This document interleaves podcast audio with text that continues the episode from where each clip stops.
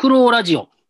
今回も始まりました、フクロウラジオです。えー今日はですね、えー人数2人しかいないんですけれども、私、塚越と、カカオしてます。大熊弘樹です。はい、よろしくお願いします。お願いします。今日はですね、まあ、あの、前回、あの、みんなで集まってやったんですけれども、今日もちょっとですね、えー人数がなかなか合わないということで、えーちょっと水曜性というね、宮崎賢治の水曜性という話をずっとしようと言いながら、なかなかできておらず、どうしようと思っていたんですけれども、今日はですね、ちょっと、あのー初めてかな、えーリスナーの人からメール来たので、それにちょっと答えようかなというふうに思います。えーとですね、ラジオネームルナルナさん、こんばんは。テレビ番組宮沢賢治の真実を見ていて興味があったので、フクロウラジオ6回まで聞いてみました。えーこれきっかけで本も読んでみました。えーで、ここは質問ですね。出演者の方々、どういうつながりですかと。えーどうしてポッドキャストやってみようと思ったんでしょうかと。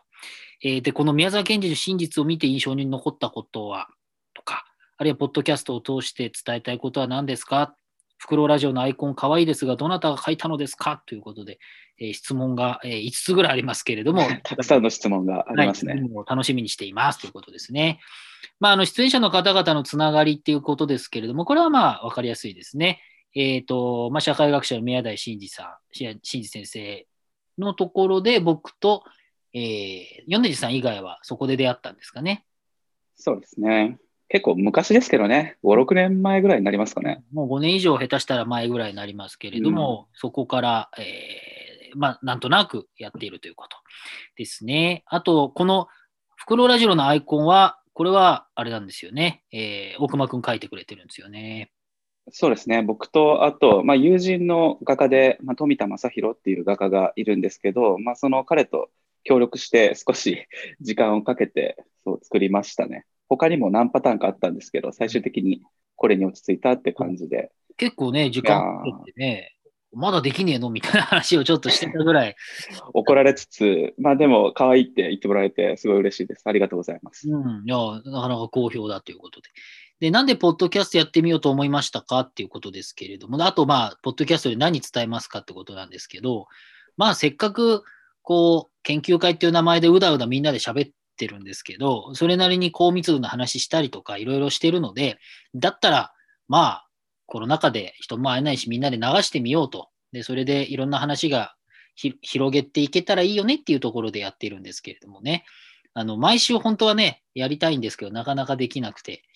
ですね、ちょっとこう、始まってまだ間もないですけど、今も収録前にどうしようかみたいな話をね、ずっとして いや、毎週やりましょうよ。あとね、始めた、ポッドキャスト始めたきっかけで言えば、俺が記憶してる限りだと、やっぱ塚越さんがね、まあ、普段メディアで話している内容の話とは、やっぱ違ったようなタイプの話をしたい、そういうプラットフォームを、まあ、作りたいみたいなのも一つのね、大きな動機だったと思うから、そこら辺に関して話してもいいんじゃないかなとうん。だから例えば、まあ、鬼滅の刃、今大人気で、僕はもう連載初回からずっと見読んでまして、そっちかよ。そっちか。とかね。いや、例えばそうですけど、いや、あの要するに、宮沢賢治の思想っていうのをちょっとくくりすぎて、え若干 足かせになってんじゃねえかって話もあったから、まあ自由にね、あのみんなが思うことを話したいっていうふうにも、えー考えてますが、ちょっと僕がね、4月からワイドショーのコメンテーターやってるもんで、非常にもう、なんていうのかな、社会的というか政治的というか、こうな人間社会の引きこもごもばっかり、えー関心があるというかね、そういうことをメインでやってるんで、もうちょっとその話もしながら、もっと関係ない関連的な話もね、できればいいかなと思うので、どうですね、もうちょっとこう哲学書とかね、えーなんかそういう話を一回、本当に2時間ぐらい永遠と語る会っていうのを取ってもいいかもしれないなというふうに思ってますけれども、どうですか、大熊君。まあ、研究会だとね、まあ、割とそういうこましゃくれたというか、まあ、普通にこうラジオとかで配信しても、なかなか一般の人にはこう楽しんでもらえないような、そういう内容の話とかもね、してたりはするんで、でもあえてそういう話を一回、まあ、どんとしてみるのもいいかもしれないですね。まあ、あの、うんまあ、定石で今、まあ、Spotify なんかそうですけど、やっぱり15分とか、寝る前5分とか、まあ、英会話とか、ちょっとした小話みたいな、そういう、まあ、短い尺のものが非常に人気なんですけれども、他方で、まあ、長尺は長尺の良さがあるっていうことですよね。で、まあ、こうまあ、リスナー獲得っていう意味ではね、まあ、あんまり、まだ、ほとんどあんまり人聞聞かれていない番組なので、まあ、ある程度ね、えー15分とかで聞きやすいのを作って、えーそこからある程度人が集まったら長尺っていうのもいいかなというふうに思いますけれども、ね、あとまあ、そうですね。あとまあ、宮沢賢治の真実見て印象に残ったことっていうのは、まあ、これはなんか、これまでの放送の中で結構、ね、言及してきたような気もしますけれどね。うん、なんか、え、E テレってなくなっちゃうんですか？俺、政治のこと全然わかんないから、まあ、あね、れは、宮沢賢治の真実も E テレでね、やってて、E テレすごいいいドキュメンタリー多くて、最近のことで言うと、まああれ、うん一つの案でしかないので、案で、まあ、なんとあ、なくそうなんだ。うん飛ばしとまでは言わないけど、どうなんだろう、飛ばしというか、こう観測気球の側面もあるんじゃないかなと思いますけれども、まあ、まあ、現政権はかなり、えーいろんなあの札を出してくるので、えー前政権よりも結構狡猾だなっていうふうにも思いますから、いろいろやると思いますけど、まあ、あの本当にね、あの分割するにしたって、まあ、来年とかって話ではないですから、あのその辺はいろいろあるなと思いますけれどもね。いや、質の高いね、ドキュメンタリーたくさん放送してもくれてるけど、やっぱその中でもやっぱ宮沢賢治の真実は本当心に残った番組の、最も心に残った番組の一つではありますよね。まあ僕あれがね、研究会の、うん。あ、どうぞ、ごめんなさい。いや、それこそ僕は E テレで仕事をしましたからね、2年間もね。え、な、なんだっけ？あ、英会話？英会話？英会話の仕事をしたあ、で。そうでしたね。俺一回も見てないな、そういえば。だし、あれだ、そういえば、えっと、宮沢賢治の真実、テレビの番組見るきっかけは爆笑問題だったんですよ。爆あ、笑問題ですか。爆笑問題カーボーイっていう TBS で、まあそれこそ TBS ラジオ僕も10年関わってるけど、うん。ね、あの、爆笑問題カーボーイっていう夜中の、火曜の夜中の1時の番組ずっと聞いてて、ただ太田さんがやっぱりたまにいろんな話出すんだよね、いろんな人の話を。その時に宮田賢治の真実見てめっちゃ良かったって話を聞いて、ああと思っへて、ーじゃあ見ようと思って見たら、その、とても良かったっていうことからこ、この話は全部始まっていて、で、この夏に実は、その、終わっちゃった番組のそのまま継続で、あのタイトルとかね、ちょっとリニューアルして、えーやった番組、それは太田さんが司会っていうかメインでいて、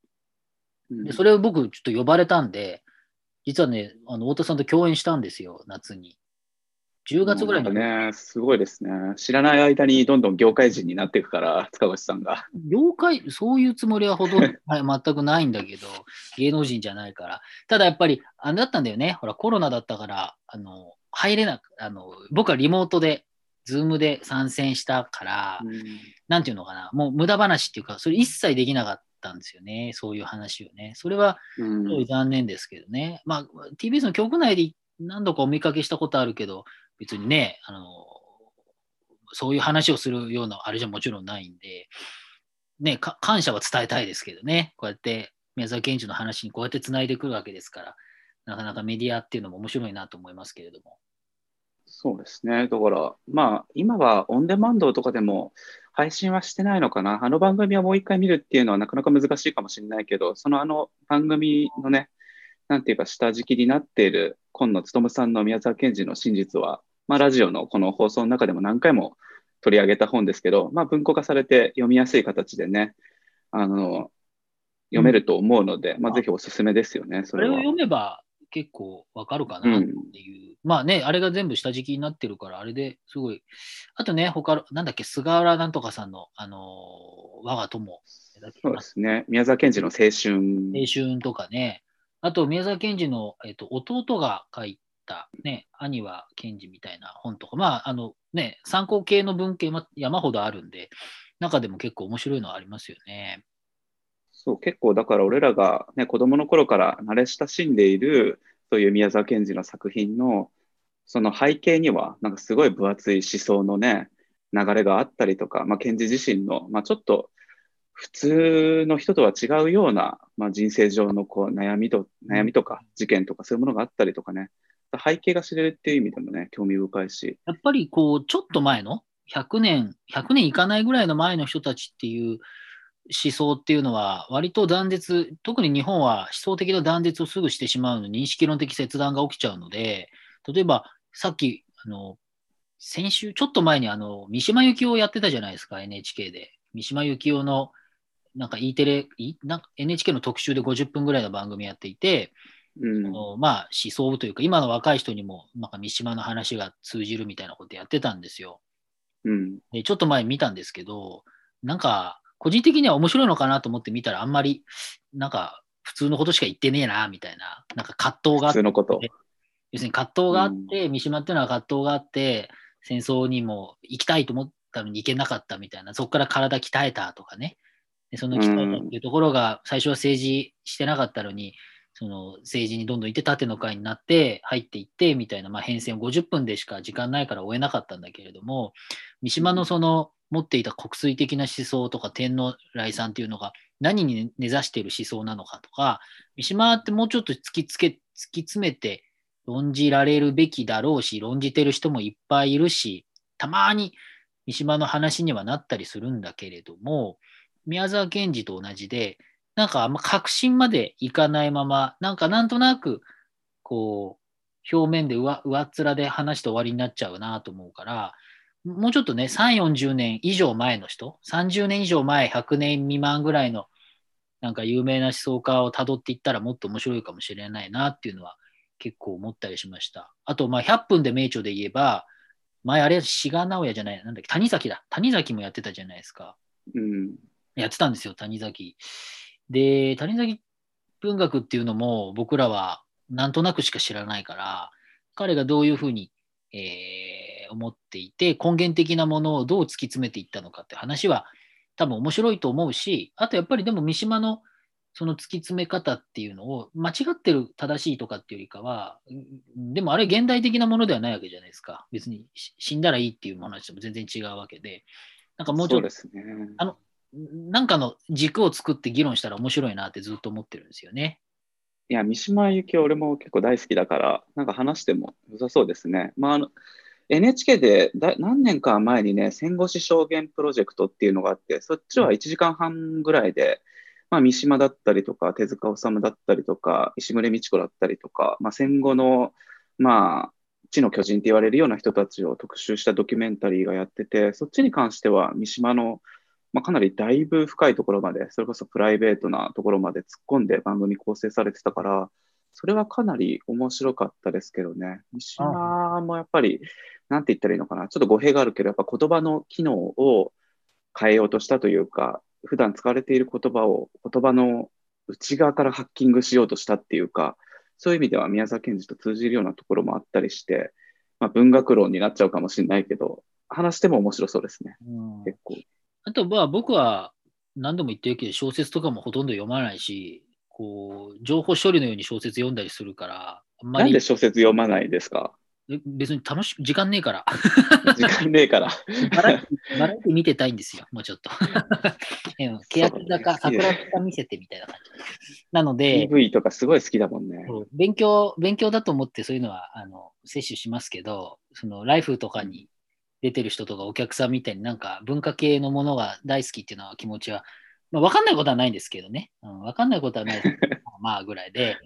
でも、いややっぱそれはその、現代的な価値みたいな話と違うけど、じゃあい今、今の思想潮流とどう合って合わない部分があってみたいな、そういう解読講師を作りたいなと思いますけどね。うん。なんか今日思わぬ方向に話が 流れてって。ね、ちょうどこの収録する前に見てたからさ、ああ、そうなんですか。で、なんか、うんああと思って。でやっぱりネットフリックスなんかも最近、ネットフリックスも公式で1.5倍で見えるようになったんですよ、最近。うん。アプリも、ウェブも、え、1.5倍で見てるの？うんだからものすごいスピードで、あとドキュメンタリー系は日本それ語何にも面白くないじゃん、それ。音声だけで聞いてるよ。あの、映像見ないで音声であ見に来たーだから3、40年前アメリカでどういう事件をどういうこう切り取られ方したかみたいなね。あのあー、なるほどね。裁判、メディアと裁判とかっていうのが、でもどれも山ほどあるじゃないですか。で、マイリストがたまればたまるほどマイリスト腐っていって見る気がなくなるんうんで、いや、でも別にそんな自分のネットフリックスのマイリストからプレッシャー感じることないと思うんだけど、もうるときに、ね。処理、処理。まあ、プロフェッショナルですからね、塚越先生は。情報は処理しないといけない。溜まっていくんですよ。うんうん。こんな話でよかったのかな？わからない。たまにはい。本当はね、本当はね、だからもうちょっとこう、何？思想的な厚みのある話が米次さんがここにいれば、でもね、やっぱりネットが、ネット、まあ特にコロナで、今年は特にずっと家で本を読んだり、えー映像コンテンツ見ることが増えると思うんですよ。忘年会もないだろうし、もうリモート忘年会うんがアホかっていう感じがするから、あんまり誰もしないだろうし、そうなった時に、まあ、山ほど本は読むと思うので、まあ、年末から年始にかけて読んだ本の話だったりとか、あと、まあそうですね。うんあと、腹立つっていう話とかをしてもいいかもしれないです。これつまんなかったって話。唐突だな、腹立つって。今、ネットフリックスとか本の話をしてたんじゃないの？いや、三島の話をしたいなと思ったのは、なんか思った以上にさあんまり楽しくなかったから、その NHK が。なんかツイッターでもちょっといやそれは見てい、ないんですよね。うんまあまあいいいいです、別に。なんかもっと、もっとな、なんで死んだのかをもっとあの掘り下げて知りたかったな、みたいな。えそれ俺も話したいです。まあでも、ちょっと話してもいいかもしれないですけどね。そうですね。じゃあちょっと番外編というか、まあ少しね、うん枠を広げてやっていこうということで、はい。そうですね。なんちゅう感じで少しずつやっていきます。あるいは、そうですね、あの聞いている人も、あの、この話してっていうお題でメールくれたら、なんかね、読んで話したいなと思うので、うん。画家の立場からとかね、まあそういう立場からとか、どう思いますかとかっていう話でもいいので、またいただければなと、いろんな人からいただければなというふうに思います。はい。以上でいいですかね。ということで、はいえーフクロウラジオ、今日は2人でした。12月4日金曜日に収録してますので、えーもうちょっと数日アップされると思いますけれども、お今日はこのくらいにしたいと思います。ありがとうございました。ありがとうございます。